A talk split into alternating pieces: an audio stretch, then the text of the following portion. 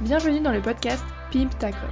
Je suis Marine, je suis social media manager et chaque semaine, on discute d'un sujet autour des réseaux sociaux.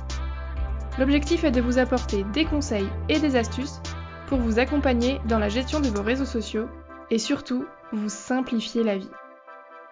Ici, on parle stratégie, organisation et créativité. Alors, on y va? C'est parti Bonjour à tous, aujourd'hui on se retrouve pour un nouvel épisode sur le podcast Pimtacom et c'est un épisode qui est un peu différent d'habitude puisque j'ai une invitée avec moi euh, pour parler de l'identité visuelle et de son importance dans la communication.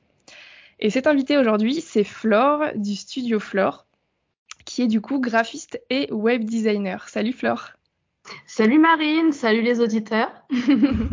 Ravie d'être là aujourd'hui en tout cas. Bah, ravie de t'accueillir. Merci beaucoup d'avoir répondu euh, présente. Du coup, avec Flore, on s'est rencontrés euh, par le biais de la Micropreneur Academy, donc euh, la formation de Mylan. du coup, on, on s'est rencontrés comme ça et puis on a un petit peu échangé par Instagram et c'est comme ça que je lui ai proposé de participer au podcast. Et puisque Flore est graphiste et web designer, je pense que l'identité visuelle, c'est un peu son rayon. Donc, on va échanger autour de ce sujet aujourd'hui. Alors pour commencer, Flore, euh, je vais te laisser te présenter, te présenter euh, en tant que Flore et aussi présenter ton studio. Donc bah, je m'appelle Flore, j'ai 30 ans. Euh, j'ai fait un bac général tout bête, hein, ES, et j'ai toujours eu cette petite attirance pour le dessin en fait depuis que je suis toute petite. et puis ma grande sœur qui avait fait des écoles bah, dans dans l'architecture, enfin dans, dans, le dessin aussi. Et c'est vrai que je m'intéressais beaucoup à ce qu'elle faisait quand elle rentrait à la maison. Donc j'ai toujours baigné un petit peu dans ce domaine-là du côté artistique. Et euh, donc très vite, euh, je me suis tournée vers un, BTS en design graphique. Et euh, vu que j'ai cette envie de tout le temps apprendre, de tout le temps de me former, en fait, je me suis pas arrêtée au BTS. Donc j'ai continué avec une licence dans l'objectif de pouvoir vendre plus tard bah, mes services. Et suite à cette licence, je me suis dit, bon, allez, euh, est-ce qu'on n'atteindrait pas le bac plus 5 euh, Allez, on y va. Donc, du coup, j'ai fait un bac plus 5 aussi, plus tourné euh, vers le, web, on va dire, en, général, puisque j'étais un peu plus vers le print. Et il me manquait un petit peu cette fibre qui était dans le, dans le digital. Et euh, bah, suite à ce master, je me suis pas arrêtée là. euh, je voyais qu'il y avait beaucoup, un... il y avait un métier dont on parlait beaucoup, c'était l'UX design. Et c'est vrai que pendant mon master, j'avais fait euh, bah, des ateliers qui tournaient autour de, l'UX, et j'ai trouvé ça super intéressant parce qu'il y avait une approche de l'utilisateur qui m'intéressait énormément. Donc du coup, j'ai fait un an de formation en UX design. J'ai pu faire euh, bah, un stage qui était super dans un cabinet d'ergonomie euh, avec des sujets très différents, mais il y avait donc ce côté-là euh, très proche de l'humain et savoir qu'est-ce que l'utilisateur a réellement besoin. Et ça, c'est quelque chose, euh, bah, euh, enfin moi qui me tient vraiment à cœur de savoir ce que l'utilisateur a vraiment besoin en fait, parce que ça sert à rien de faire quelque chose de beau s'il n'est pas compris par l'utilisateur et s'il ne peut pas être utilisé par l'utilisateur, ça ne vaut rien quoi. Ouais, c'est clair. Le, côté euh, vraiment euh, expérience et euh, utilisation est hyper important au-delà du visuel qui, doit être beau, mais vraiment trouver la stratégie derrière, je trouve que c'est hyper intéressant. C'est ça qui, fait, le tout. Enfin, si on met quelque chose en vente et que, ok, c'est super beau, c'est super attrayant, mais que c'est inutilisable, il n'y a pas d'intérêt. Donc, c'est pour ça que c'est hyper intéressant d'aller à la rencontre de ces utilisateurs. Et donc, suite à ça, bah, j'ai commencé à travailler en, en, tant que web designer. Donc euh, voilà, j'ai travaillé pour une startup euh, pendant six mois euh, qui était tournée donc vers la mise en place d'un jeu pour les entreprises pour la RSE. Donc c'était pour les, les, collaborateurs et qui se sentent mieux à, dans, dans, leur activité au sein de l'entreprise, etc. Donc c'était super sympa. Je faisais les designs du jeu. Et j'ai pu faire la rencontre de deux community managers, donc pour qui je faisais les visuels des réseaux sociaux de cette startup. Et en fait, en échangeant, j'ai trouvé ça hyper intéressant parce qu'encore une fois, donc euh, j'avais retrouvé parce que l'UX design, j'avais aimé, mais euh, il me manquait énormément ce côté créa en fait. D'accord. Ce côté, euh, voilà, ça me manquait. Pendant un an, j'ai pas créé et ça m'a vraiment manqué. Et je me suis dit non, cette fibre là artistique, elle est trop importante pour moi pour l'oublier. Donc du coup, je me suis tournée donc vers un poste de, de graphiste web designer. Et en fait, en communiquant avec ces community managers, bah, je me suis rendu compte que, ok, c'est cool de faire des beaux visuels, mais pourquoi tu les fais en fait? Donc il y avait tout ce côté-là stratégie que j'avais pas du tout. Moi, on me disait, euh, ouais, il nous faudrait un, bah, voilà, un visuel avec les couleurs de la charte, est-ce que tu peux le faire, etc. Mais dans quel but, dans quelle stratégie? En fait, j'avais pas, j'avais, j'étais que en haut de l'iceberg et en dessous, bah, il y avait toute, toute cette partie-là stratégique que je connaissais pas. Donc j'ai commencé un peu à m'intéresser, à savoir euh, bah, comment elle travaillait. Et en fait, c'était pendant la période du Covid. Donc, euh, j'ai quitté mon CDD euh, au mois de mars, là où le, bah, Covid est arrivé. Et euh, je me suis dit, bon, et si je ferais pas une formation dans le community manager? Comme ça, j'aurais bah, voilà, une grande palette d'outils et bah, ça, ça, va enrichir un peu ce, ce, ce, bagage que j'ai déjà. Et du coup, je me suis lancée dans une formation de community manager et j'ai fait un stage de quatre mois donc c'était euh, l'année dernière, ça s'est terminé en juin 2021. Et pendant ce stage, en fait, j'étais avec une porteuse de projet. Donc, euh, c'était pas du tout, c'était pas une grande entreprise, c'était pas une petite entreprise, c'était pas une start-up, c'était une porteuse de projet. C'est-à-dire qu'elle avait l'idée de son projet. Elle était euh, dans des, comment, tu sais comment t'appelles ça, des, là où on, re, on, regroupe un peu tous les porteurs de projets, enfin les incubateurs, voilà. Ouais. Et euh, donc, euh, bah, elle avait beaucoup d'aide. On, on, lui, on lui expliquait comment mettre en place une stratégie, etc. Mais elle avait besoin d'une community manager pour justement euh, bah, mettre en place sa charte graphique sur les réseaux sociaux et commencer à créer. Donc en fait, j'étais complètement, euh, je venais de faire, allez, cinq mois de formation finalement. Donc j'étais, voilà sur le devant de la scène, qu'est-ce que je fais avec euh, les, la théorie que je viens d'apprendre pendant ces cinq mois et comment je dois la mettre en place euh, bah, pour cette porteuse de projet. Donc c'est là que j'ai commencé à, à, mettre en place une stratégie et euh, à, à, faire son propre site internet aussi. Et euh, j'ai dit mais c'est génial en fait, c'est euh, top, mais bah, ça s'est un peu mal passé parce que euh, de son côté, elle voulait que les choses aillent beaucoup plus vite. Et c'était vraiment triste parce que j'avais beau lui expliquer qu'une stratégie, il fallait euh, être patient. C'était un travail euh, de longue haleine et que, et que ça se fait pas du jour au lendemain. Donc quand elle a, quand elle m'a vu travailler et qu'elle m'a dit euh, mais ils sont où les abonnés? Pourquoi ça monte pas? Ça grimpe pas? C'est quoi ce travail? Enfin moi je cherchais une professionnelle. Je vois que Bon, donc du coup, ça c'est vraiment, bah, c'est dommage parce que j'ai vraiment aimé travailler pour elle et même moi, j'ai vraiment aimé euh, bah, mettre en action les compétences que j'avais pu euh, bah, apprendre. Et en fait, c'est à partir de ce moment-là que je me suis dit bon, euh, je suis, je crois que je suis vraiment pas faite pour euh, avoir quelqu'un au-dessus de moi qui me donne des ordres, qui me, qui me dise ce que tu fais, c'est pas suffisant. Enfin voilà, je, la petite voix dans ma tête qui m'a dit le salariat tu y as pensé, tu as eu plusieurs expériences, à chaque fois, tu as toujours trouvé quelque chose à redire. Donc, pourquoi pas euh, te lancer dans l'aventure de l'entrepreneuriat. Donc, c'est de là qu'est bah, qu né Studio Floor. Enfin, pas tout de suite, puisque justement, euh, donc en juin 2021, j'arrête ma formation, j'ai je, j'ai ma formation, etc. Et je me dis, bon, ok, l'aventure de l'entrepreneuriat, d'accord je commençais à suivre plein de monde sur les, sur les réseaux, enfin surtout sur Instagram, etc. Je voyais le parcours de certains. Je commençais à comprendre que euh, pour créer son entreprise, bah, c'est pas juste euh, se déclarer auprès de l'URSSAF et super, ça y est, j'ai mon numéro SIRET, je peux commencer. si seulement. ouais, si seulement c'était si simple. si c'était si simple, bah, c'est trop bien, ok, let's go. Non, mais il y a tellement, mais ça, c'est. J'aime bien cette image de iceberg parce que c'est tellement vrai le, le, haut, là, le sommet, quand tu as enfin décidé de te déclarer à l'URSSAF, mais tout ce qui est en, en bas, le plus gros, mais c'est toutes les bases pour que notre, ton entreprise, bah, elle commence euh, bah, sur les bonnes bases et qu'elle soit pérenne, en fait. Ouais, c'est tout ce que les gens ne voient pas, finalement. C'est ça. Tout ce qu'il y a derrière.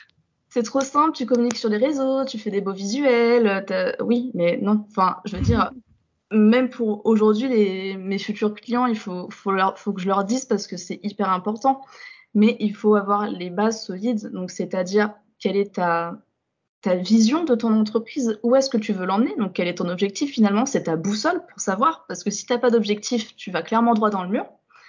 Ouais. C'est aussi définir tes valeurs, définir ta, ton client de cœur, définir ton message, ton positionnement, enfin voilà, tout ça, c'est une stratégie, ça fait partie de la stratégie, mais c'est hyper important de poser d'abord ces bases-là pour avoir quelque chose de solide. Et je sais que ça peut, c'est vraiment un travail, un, un très gros travail d'introspection et ça peut vraiment faire peur. se poser les bonnes questions, quelles sont nos valeurs, mais qui on est vraiment? Mais en fait, c'était un peu ça aussi. Je pense que mon objectif, c'était de me connaître moi, qui j'étais vraiment. Et, euh, et l'entrepreneuriat, bah, ça a vraiment, euh, ça m'a vraiment permis de, de moi de, de, vraiment faire ce travail sur moi, de savoir qu'est-ce que je voulais, qui j'étais et qu'est-ce que je voulais euh, bah, transmettre comme message en fait. C'est clair que l'entrepreneuriat, c'est une aventure. Vraiment, quand on se lance dedans, je pense qu'on, même si on se prépare un maximum à, ok, c'est pas toujours rose, on se doute bien qu'il y a des moments de doute, il y a des moments géniaux et il y a des moments un peu moins géniaux. On a toujours, on est toujours surpris par, ok, c'est encore différent de ce que j'avais imaginé et on s'adapte en fait chaque fois qu'on a une nouvelle étape, un nouvel, une nouvelle, un nouveau challenge, une nouvelle, ouais, une nouvelle étape dans, dans l'entreprise qu'on veut créer. Euh, je pense qu'on s'adapte constamment. Enfin, en tout cas, moi, c'est mon ressenti. Donc, euh, j'ai l'impression que tu as, le même, donc euh, c'est bien. ça fait vachement plaisir, mais oui, c'est vrai que c'est, on s'adapte en fait, et puis on apprend à se connaître, à, à fonctionner en fait tout, tout, ce schéma qu'on a eu, enfin, c'est vrai que j'ai pas eu un schéma très très long, on va dire, mais euh, tout ce schéma salarial qu'on a, du salariat qu'on a pu avoir, se lever à telle heure, travailler de telle heure à telle heure, repartir à telle heure. Mais ben moi, je, des fois, quand j'étais assise à mon poste et je me dis, bah ça y est, j'ai fini toutes mes tâches, qu'est-ce que je fais en fait? Je reste devant mon PC, je m'ennuie, je vais sur Facebook, oh la honte, euh, mon boss, il passe derrière, il voit que je suis sur Facebook, il va dire que je fous rien. Mais là, juste aujourd'hui, euh, dans l'entrepreneuriat, ça fait juste plaisir quand bah, tu n'arrives pas à travailler, tu dis il me faut une pause, tu as le droit de te l'accorder en fait. De reprendre un petit peu ton énergie, de te dire bon, là, si maintenant je ne suis pas dans, dans l'esprit de création aussi, parce que voilà, je suis pas tout le temps en train de créer et tout, donc il faut que je prenne un peu de recul, que je me repose. Et, euh, puis on apprend à, ouais, bah, on se réveille à l'heure euh, de notre organisme, on, travaille euh, quand on se sent que l'énergie est là, c'est vraiment un énorme travail sur soi et c'est vraiment une aventure, c'est vraiment le mot quoi, parce que euh, ben et, c'est une aventure qui est riche, qui toutes les on passe par toutes les émotions, mais mais en fait c'est c'est juste, bah, elle est vraiment superbe comme aventure. Je, je regrette vraiment pas. Et c'est que le début. Hein.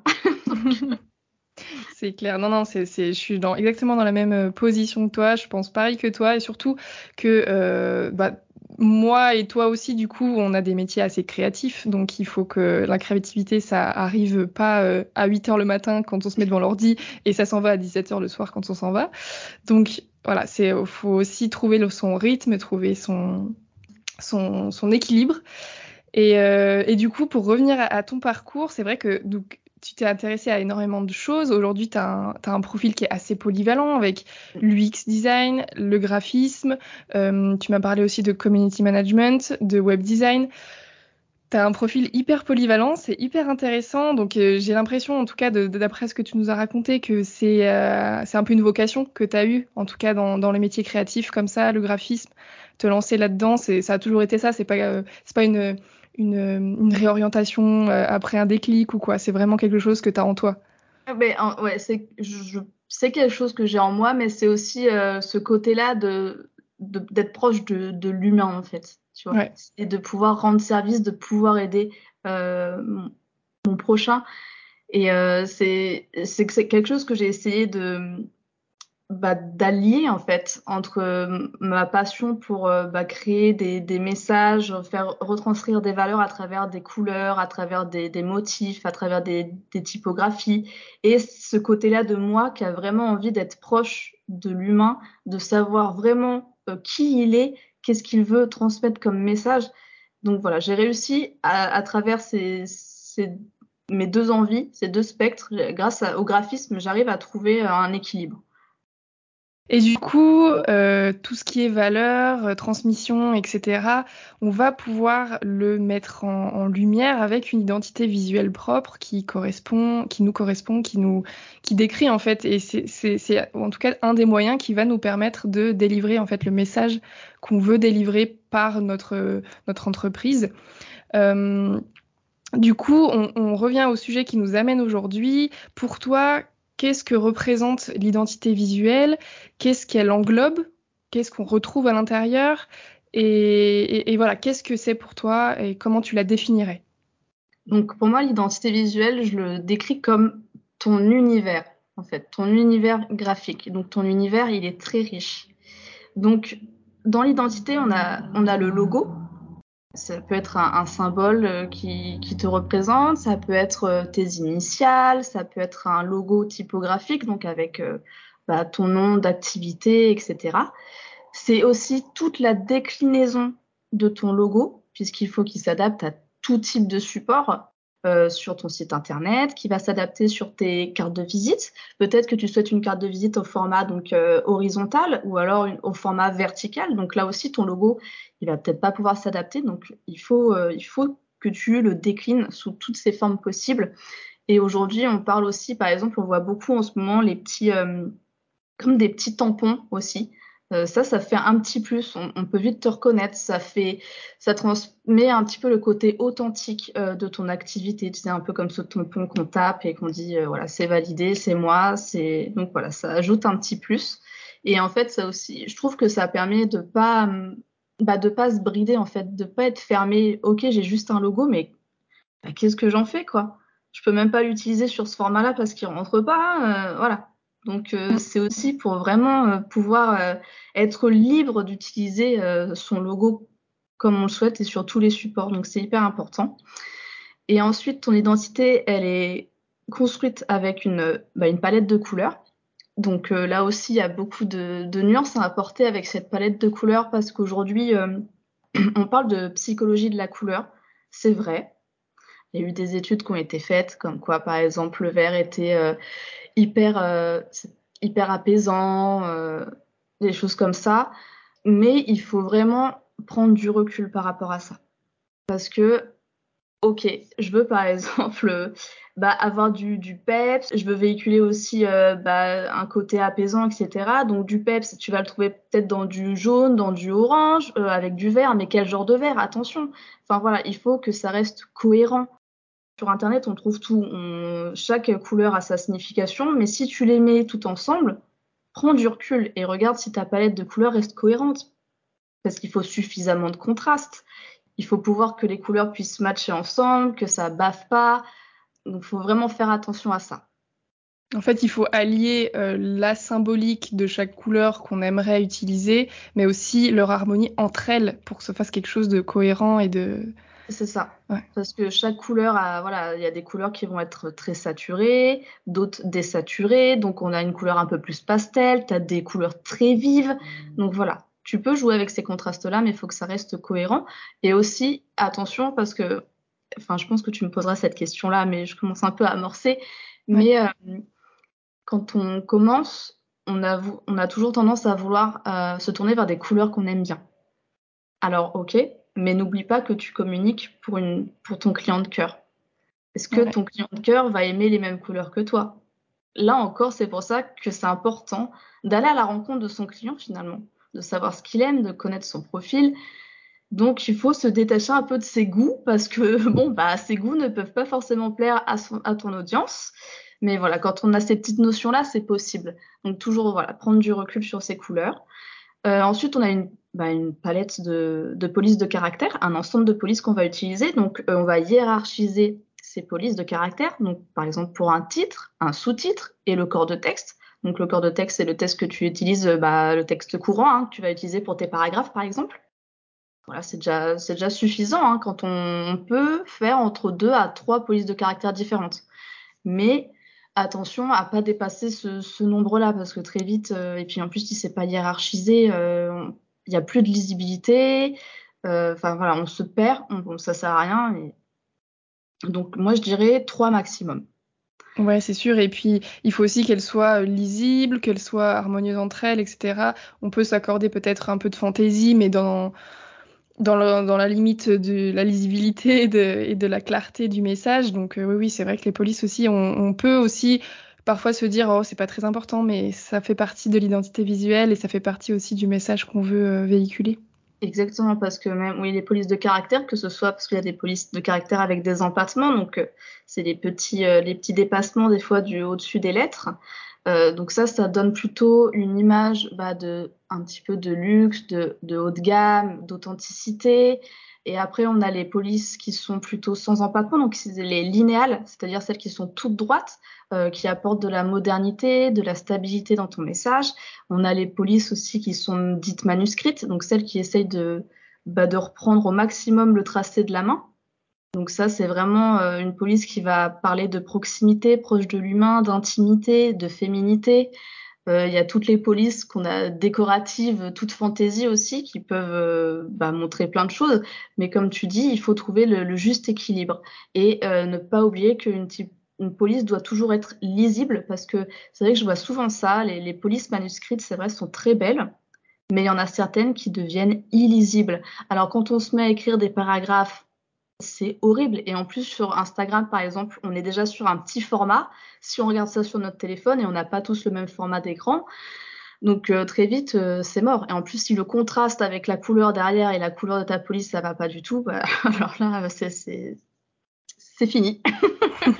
oui, c'est vrai que ça, c'est une chose que je, mets beaucoup en garde euh, mes clients euh, par rapport à ça.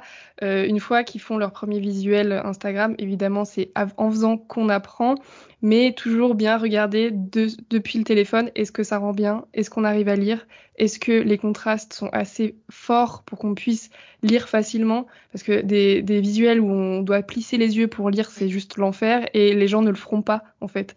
Donc autant euh, anticiper ce genre de réaction et euh, faire directement un visuel qui soit au plus simple, au plus clair et au plus euh, lisible. C'est ça. On a toujours tendance à vouloir en faire trop, mais ça, ça, enfin, ça sert strictement à rien. Je pense que ça fait fuir plus qu'autre chose. Et en plus, quand, quand on est gêné par, euh, par plein de choses, plein d'informations, enfin, ça sert à rien. Le, la réaction, c'est la même, on s'en va et on reviendra pas, quoi. Mm, mm. Donc, donc, vraiment, ouais, lisibilité, contraste, tout ça, c'est important. La, respirer aussi, faire respirer son, son visuel, c'est hyper important, sincèrement, parce que on, on a, on a la enfin la description qui, qui nous permet de mettre assez de caractères sous nos postes. Donc pourquoi en foutre un tas dans, notre visuel quoi? Non, notre visuel il est là pour attirer l'attention. On va pas, enfin voilà, il y a des carousels qui sont faits pour ça, mais là aussi sur les carousels s'il vous plaît. On laisse respirer, on met un titre euh, avec une police différente et notre corps de texte avec une police en général linéale, toute droite, qui est facile à lire et avec euh, un espacement de ligne suffisant aussi et de lettres aussi. Mm. non, c'est clair. Et puis euh, le minimalisme finalement, je, prône le minimalisme à fond.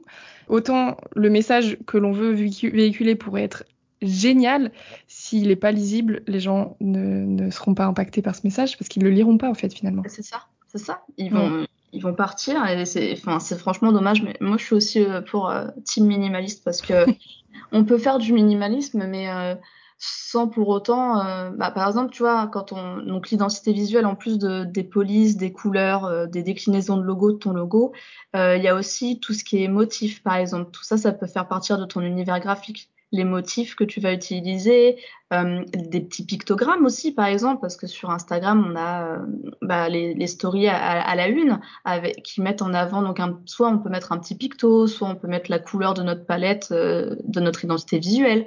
Mais voilà, il y a tous ces petits éléments-là qui vont encore agrandir ton identité, enrichir ton univers graphique. Et pareil aussi pour bah, tes photos. Par exemple, tu veux utiliser des photographies bah, que tu trouves sur des plateformes libres de droit, etc. Mais euh, ce qui est important, c'est de toujours trouver la, on va dire, la même particularité sur chaque photo. Il y a des photos qui vont être peut-être très euh, désaturées, donc essaye de, prendre toujours des, photos désaturées, ou alors tu vas prendre des photos de paysage avec, par exemple, un, zoom sur, euh, bah, sur une particularité d'une fleur, par exemple. bah, prends toujours ce côté-là où tu zoomes parce que voilà, zoomer, peut-être que ça, ça veut dire que tu es proche, c'est la proximité, etc. C'est le petit détail, c'est mais toujours une homogénéité. Après, il y a des outils. Je sais que sur Canva, c'est possible des fois de changer la couleur d'une photo. C'est vrai qu'on peut, bah voilà, cette photo-là, elle me plaît, mais punaise, elle est pas trop dans les couleurs. Donc, il y a des possibilités de changer un petit peu la couleur, de la rendre peut-être un petit peu plus bleue, peut-être un peu plus rose, etc. Mais donc voilà, tout ça, ça fait partie de ton identité visuelle, de ton univers. Donc euh, il y a beaucoup de choses à prendre en, considération. ouais, c'est clair que quand on quand on t'entend parler, euh, c'est vrai que l'identité visuelle c'est pas juste euh, un truc qu'on fait en une demi-heure et que hop là ça nous ça nous sert pour tout le temps. Il y a pas mal de réflexions derrière qui veulent dire beaucoup de choses. ma, ma prochaine question pour toi c'est pourquoi est-ce que c'est important d'en avoir une? Qu'est-ce qu'elle apporte en fait de plus si elle est bien travaillée, s'il y a quelque chose, s'il y a une vraie réflexion derrière, qu'est-ce qu'elle va apporter à la communication de manière générale et aussi à l'image du coup de, l'entreprise et du, et du projet? Bah, donc si elle est bien construite, déjà, ça va te donner une image beaucoup plus professionnelle, déjà. Euh, si tu es à l'aise avec ton identité visuelle, si tu sais l'utiliser, c'est aussi un, un, plus pour toi puisque ça va te permettre de, c'est vrai en fait, de garder un peu cette motivation euh, pour poster parce que je, je déteste cette phrase, mais elle est vraie puisqu'elle est vraie pour moi. Le cordonnier est le plus mal chaussé. Aujourd'hui, tout ce que je, je donne comme, bah, comme exemple pour enfin, les, lignes à suivre, je ne les ai pas suivies moi-même dès le départ. Donc je me retrouve avec une palette de couleurs très rikiki. Euh, je me retrouve avec un logo que je n'ai même pas décliné, honte à moi. Donc aujourd'hui, ma communication elle est complètement mise euh, de côté. J'ai pas envie de communiquer parce que mon identité visuelle elle est pas assez riche parce que euh, elle a été faite vite et elle retranscrit peut-être pas toutes les valeurs et euh, qui je suis aujourd'hui. Donc voilà, quand l'identité visuelle est bien construite, on transmet le message qu'on souhaite, on transmet les valeurs qu'on souhaite on, transmet l'univers dans lequel on a envie euh, que notre client se retrouve. Et quand elle est bien construite aussi, on attire notre client de cœur. Donc ça, c'est hyper important. Mhm. du coup, par ton, ta propre expérience, euh, tu peux euh, bah, témoigner du fait que si on a une identité visuelle qui ne correspond peut-être plus ou qui n'a pas forcément été travaillée à la hauteur de ce qu'on aimerait la travailler, bah, on n'a pas les résultats escomptés et l'effet n'y est pas. Bah, c'est ça, l'effet n'y est pas. Euh, je, bah, clairement, enfin, moi, le résultat est que je ne poste plus parce que je sais que c'est un travail que je dois faire donc le travail de poser les bases, donc ma vision, mon message, mes valeurs, tout ça, c'est un travail que je dois refaire. Parce que justement, ce travail qui va être fait là, en posant toutes les bases, je vais pouvoir me dire, bon, aujourd'hui, quelle couleur je peux utiliser pour euh, définir mon message, transmettre mes valeurs, euh, parler de ma vision. Quelle est la police de caractère que je vais utiliser? Aujourd'hui, tu vois, je trouve que bah, mon logo, euh, il me ressemble, mais j'ai l'impression qu'il est un petit peu euh, haut de gamme. J'ai utilisé une police avec empattement, donc moi j'ai l'impression aujourd'hui qu'il est un petit peu tourné vers des marques de luxe, enfin haut, de gamme, tu vois. Alors que finalement, non. Je, veux travailler avec les acteurs du mieux-être, donc ça je le mets dans ma bio Instagram. Mais est-ce qu'aujourd'hui je parle vraiment à ma clientèle de cœur? Est-ce que ça attire ma cliente de cœur? Et je pense que c'est un travail que je dois refaire. Et c'est un travail qu'on doit faire toujours dès le départ, en amont. Avant de choisir ses couleurs, avant de choisir ses polices, on travaille euh, sur, le, sur tout ça, tout, tout ce qui représente euh, bah, son, qui on est, qu'est-ce qu'on veut transmettre comme message, etc. Je suis complètement d'accord avec toi. Et, juste une remarque, c'est que euh, de par mon expérience et comment je me suis euh, lancée dans mon entreprise, euh, c'est pas forcément évident au début d'avoir un client idéal, un client idéal clair, un positionnement clair. Donc, bah forcément, les réponses pour en, découler notre identité visuelle, on les a pas forcément au début, mais c'est peut-être aussi un travail à refaire en cours de route, euh, une fois qu'on est beaucoup plus au clair, qu'on a eu nos premiers clients, qu'on a euh, un retour plus, euh, plus évident sur OK, je veux aller dans cette direction-là, je veux m'adresser à ces personnes-là, pourquoi pas retravailler ensuite notre identité visuelle pour qu'elle corresponde plus. Et je pense que c'est aussi quelque chose qu'on peut améliorer, retravailler et pousser au fur et à mesure que notre entreprise euh, se développe finalement. Bien sûr, de toute façon, une identité visuelle, elle pourra jamais euh, Enfin, ce que j'ai entendu, est-ce que c'est vrai? Je, ne sais pas vraiment, je n'ai jamais fait l'expérience, mais une identité visuelle euh, vit pendant cinq ans. D'accord, ça je savais pas. Mais tu vois, même les, les, plus grandes entreprises, les plus grands groupes changent leur identité visuelle. On peut pas rester, c'est pas possible, puisque comme tu dis, on évolue nous-mêmes en tant que personne euh, au fur et à mesure qu'on prend de l'expérience, que qu'on rencontre des, nos clients, peut-être aussi qu'on peut changer de clientèle cible hein, du jour au lendemain, peut-être se dire bon bah ces personnes-là me correspondent pas vraiment, peut-être que j'aimerais travailler avec d'autres personnes, j'aimerais enrichir aussi moi en tant que graphiste peut-être enrichir les projets, peut-être que bah, le projet euh, du mieux-être, ça y est je l'ai vu, j'aimerais bien peut-être travailler sur bah, des, des marques en fait finalement. Puisque moi je travaille avec l'humain, je travaille avec, euh, mais je travaille pas avec des, des marques de, produits ou des choses comme ça, de vêtements. Peut-être qu'un jour j'aimerais euh, voir plus loin Et donc, il faut repenser tout le temps son identité visuelle, mais aussi repenser donc tout ce travail en amont, comme on a dit, valeur, vision, mission, etc. Donc oui, c'est un travail qu'il faut faire euh, quand on sent que bah ouais, on n'est plus forcément à l'aise à, utiliser, on se pose des questions, on se dit mais est-ce que que c'est vraiment le, la personne que je veux attirer ou pas? Bah il faut refaire ce travail-là. Et euh, oui, je dis aujourd'hui une identité visuelle, bon bah si elle est faite par un graphiste, quand tu peut-être que tu débutes ou non ton activité, sache qu'en tout cas, euh, n'aie pas peur si jamais tu te poses des questions et si tu as l'impression que ton identité visuelle ne, ne te correspond plus, c'est normal parce que tu changes, tu évolues. Donc euh, c'est normal.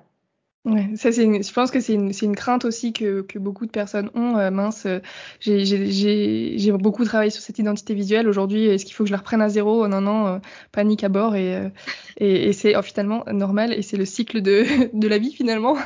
Bien sûr, parce qu'on parle de, rebranding, donc c'est un petit peu revoir tout ça, justement, un petit peu le message qu'on véhicule, quelle image on, transmet à notre client et quelle quelle image on souhaite transmettre. Est-ce que les deux images euh, sont pareilles ou non? Est-ce qu'on a quelque chose à changer là-dessus?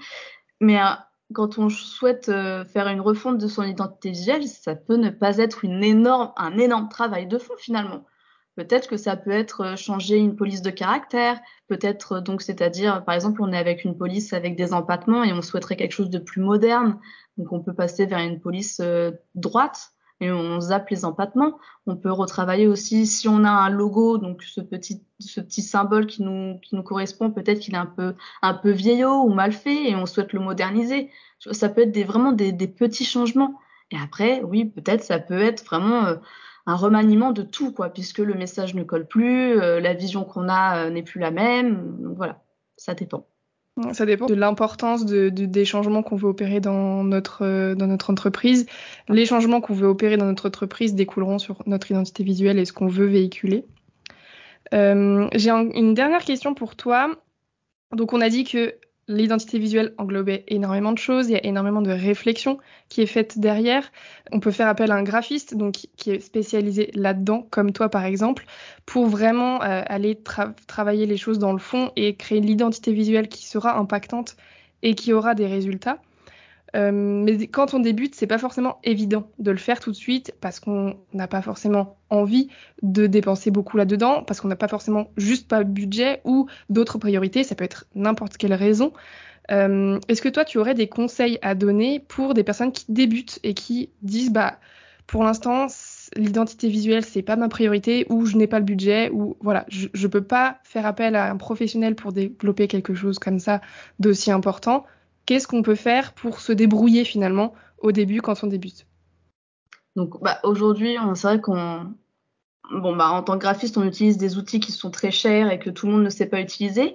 Mais aujourd'hui, il y a des outils bah, comme Canva. Euh, il y a d'autres euh, outils aussi euh, qu'on peut utiliser, par exemple, pour connaître la couleur d'une image. Il y a une image, par exemple, on aime l'univers, etc. On peut venir piquer les couleurs tu vois, sur cette image et commencer à créer sa palette. Donc en fait, les, conseils euh, avant, voilà, c'est ok de pas avoir le budget de toute façon. Hein, je pense qu'on commence tous comme ça et, euh, et, au fur et à mesure, on se rend compte que bah on a, il y a un petit peu de lacune. Peut-être qu'on n'a pas fait ce gros travail de fond, voilà. Mais franchement, vraiment un premier conseil qui, est pas négligeable. Déjà, c'est vraiment se poser déjà. Euh, c'est vrai que c'est revenu assez souvent dans mon discours mais c'est un travail que je fais avec mes clients, moi. C'est euh, parler stratégie dès le début. On a un, échange de deux heures à quatre heures pour savoir qui tu es. C'est vraiment, je le dis aujourd'hui, mais c'est vraiment important. Euh, il faut savoir quelle est ta vision, quelles sont tes valeurs, ton message que tu veux transmettre, comment tu veux le transmettre ton message, quel ton tu vas utiliser, comment tu vas t'adresser à ton audience, euh, quel est ton positionnement? Est-ce que tu fais, euh, tu vends des produits haut de gamme, milieu de gamme, un peu plus bas, etc. Savoir vraiment à qui tu t'adresses. Donc faire ce travail-là quand même d'imaginer ton client de cœur, à quoi il ressemble, euh, quelles sont ses attentes, quelles sont ses craintes, ses peurs, comment il vit, ses passions, ses intérêts. Et enfin, essayer de faire ce petit travail-là, d'aller directement à la rencontre de ton client. Ça, c'est quand même, tu c'est quand même difficile au début de se dire, il faut que j'aille à la rencontre de mon client, mais c'est hyper important. ce travail-là. Il est, il est hyper enrichissant et, tu verras, ça va vachement t'aider. Une fois que tu as, tous ces éléments-là, que tu as posé toutes ces bases-là, hyper importantes, comme je t'ai dit, tu peux commencer à, bah, par exemple, à, à savoir, voilà, mes valeurs, c'est ça. J'ai envie qu'on me voit de telle façon aussi. Donc, euh, par exemple, j'ai envie qu'on me voit euh, euh, professionnelle, mais aussi douce, bienveillante, accueillante, voilà. Donc, je vais pouvoir commencer à regarder un petit peu la psychologie des couleurs. Qu'est-ce que ça veut dire, enfin la symbolique, etc. Et aussi, surtout, aller voir sa concurrence parce que c'est important. Il ne faut pas l'oublier. Ça fait partie de, son, marché quoi. Qu'est-ce que fait ma concurrence? Quelle est l'ambiance qu'elle véhicule? Je me, pose, je me questionne. Là, avec ces couleurs qu'elle utilise, je pense qu'elle véhicule tel genre de, sentiment, quel genre d'émotion, tel genre de, de valeur. Ok, mais moi, si j'ai envie de me différencier, je peux, c'est un choix, hein. c'est vraiment un parti pris. Faire le choix, par exemple, de prendre des couleurs complètement opposées. Mais tout en se disant, bah, il faut trouver euh, une signification à ces couleurs-là aussi. C'est pas que pour, euh, bon, bah, ok, il prend du rose, du beige, c'est très féminin. Hein. Bah ouais, bah moi, j'ai pas envie d'être féminin. J'ai envie d'être non-genré. J'ai envie de prendre des couleurs, bah, peut-être un, une couleur terracotta, un orange un peu plus profond, un vert sapin. Euh, vraiment aller voir sa concurrence, comment elle, elle fait. Est-ce qu'on se retrouve dans ce que sa concurrence fait? Est-ce que est-ce que ces couleurs nous parlent? Est-ce que ça véhicule ce que nous on aimerait véhiculer? Peut-être pas. Donc voilà, voilà savoir qu'est-ce qu'on les couleurs, la symbolique, euh, toujours prendre ce recul pour qu'il y ait une homogénéité dans sa palette de couleurs, suffisamment de contraste. Mmh. Moi, ce que je conseille pour les palettes de couleurs en général, c'est prendre une couleur principale qui pourrait être, qui pourrait représenter en fait ton activité. Et ensuite, à cette couleur-là, tu vas lui ajouter une couleur bah, qui contraste suffisamment. Et ensuite, euh, utiliser une couleur neutre, par exemple un beige, euh, un blanc cassé, par exemple, qui peut être euh, bah, le fond de tes visuels, et, prendre du coup une couleur un peu plus foncée, qui va être la couleur de tes textes. Donc on n'est pas obligé de trancher avec un noir hyper, hyper noir, quoi. Non, il y a d'autres couleurs qui sont foncées. On peut prendre par exemple un gris anthracite, on peut prendre un vert forêt très sombre, un beau marron, mais on n'est pas on n'est pas dans le noir, hein. on n'est pas dans le blanc, dans le noir. Euh, on va tiens, on va prendre de, on va prendre du vert et euh, bah, on va prendre du orange parce que ça, c'est ça complémentaire. Non, c'est pas ça. Mais toujours que ce soit assez contrastant.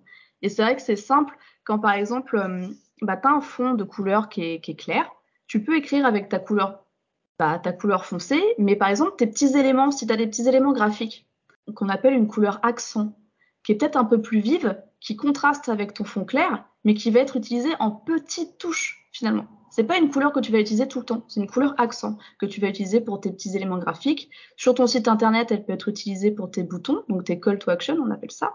Donc voilà, il faut aussi donner un ordre à ces couleurs. Quelle couleur je vais utiliser en priorité? Pourquoi je l'utilise en priorité? Qu'est-ce qu'elle veut dire? Qu'est-ce qu'elle représente? Et enfin, des couleurs secondaires qui vont euh, permettre euh, d'écrire dessus, qui vont te permettre de mettre tes éléments colorés, mais voilà, en petites touches il faut hiérarchiser aussi sa palette de couleurs. Parfait, ok. Bon, bah, on a déjà beaucoup, beaucoup d'informations et déjà d'actions à entreprendre quand on veut débuter. Et puis, euh, faire ce travail soi-même en, comme tu as dit, s'interrogeant, en regardant un petit peu ce que fait la concurrence, en se demandant ce qu'on veut véhiculer, ce qu'on veut transmettre, ce qu'on, est-ce que les couleurs qu'on on est en train de choisir nous parlent? Est-ce que, voilà, euh, je prends cette couleur, pourquoi je prends cette couleur? Est-ce qu'on arrive à répondre à ce genre de questions? Mm. Et ensuite, pourquoi pas, d'ici quelques mois, quelques semaines, quelques années, suivant le rythme auquel on se développe, auquel on peut se développer, euh, penser à retravailler ça avec euh, un graphiste pour aller un peu plus loin, développer certaines choses ou alors, voilà, euh, mettre toutes, tous nos choix au clair. Eh bien, merci Flore pour cet épisode qui était hyper riche. On a parlé de beaucoup de choses. On a fait le, point sur l'identité visuelle qui est quand même un, sujet très vaste et tu as réussi à nous apporter beaucoup de réponses et de, et de, clarifications là-dessus parce que je pense qu'on ne s'imagine pas ce qu'il y a derrière euh, une identité visuelle et, et ce qu'on peut faire euh, avec. Est-ce que tu as un, mot de la fin à, ajouter par rapport à ce qu'on a échangé ou, ou autre chose? Je te laisse le mot de la fin. le mot de la fin, bah, comme je pense que ça a été le fil conducteur de cet échange, mais euh, vraiment poser les bases, quoi. Avant de vous lancer, avant de choisir vos couleurs, vos polices de caractère, vos éléments, qui vous êtes, qu'est-ce que vous voulez transmettre et comment vous voulez le faire, c'est hyper important. Donc voilà, ça c'est mon mot de la fin et euh, je veux que ça reste ancré. voilà les questions à se poser avant de se, de se lancer dans une identité visuelle. Merci beaucoup. Euh, du coup, on, on, peut te retrouver où? Eh bien, on peut me retrouver sur Instagram, donc euh, bah, sous le nom de Studio Flore. Bon, alors, studio, mais il y a le tiré du, du bas, trois fois, et Flore. Voilà. Ça marche, je le mettrai de toute façon dans la description pour qu'on puisse cliquer rapidement et te retrouver. Ok, bah c'est super. Merci beaucoup pour, euh, pour cet échange, Flore, et à bientôt. Merci à toi, Marine. À, à très bientôt. Cet épisode est maintenant terminé. J'espère qu'il vous a aidé à y voir plus clair pour pimper votre com. Si vous souhaitez écouter d'autres épisodes, vous pouvez vous abonner à Pimtacom sur la plateforme d'écoute de votre choix pour être notifié des nouveaux épisodes chaque mercredi. La meilleure façon de soutenir le podcast est de prendre une minute pour laisser une note et ou un commentaire. En attendant la semaine prochaine, vous pouvez me retrouver sur Instagram sous le nom marine avec un social media. À très vite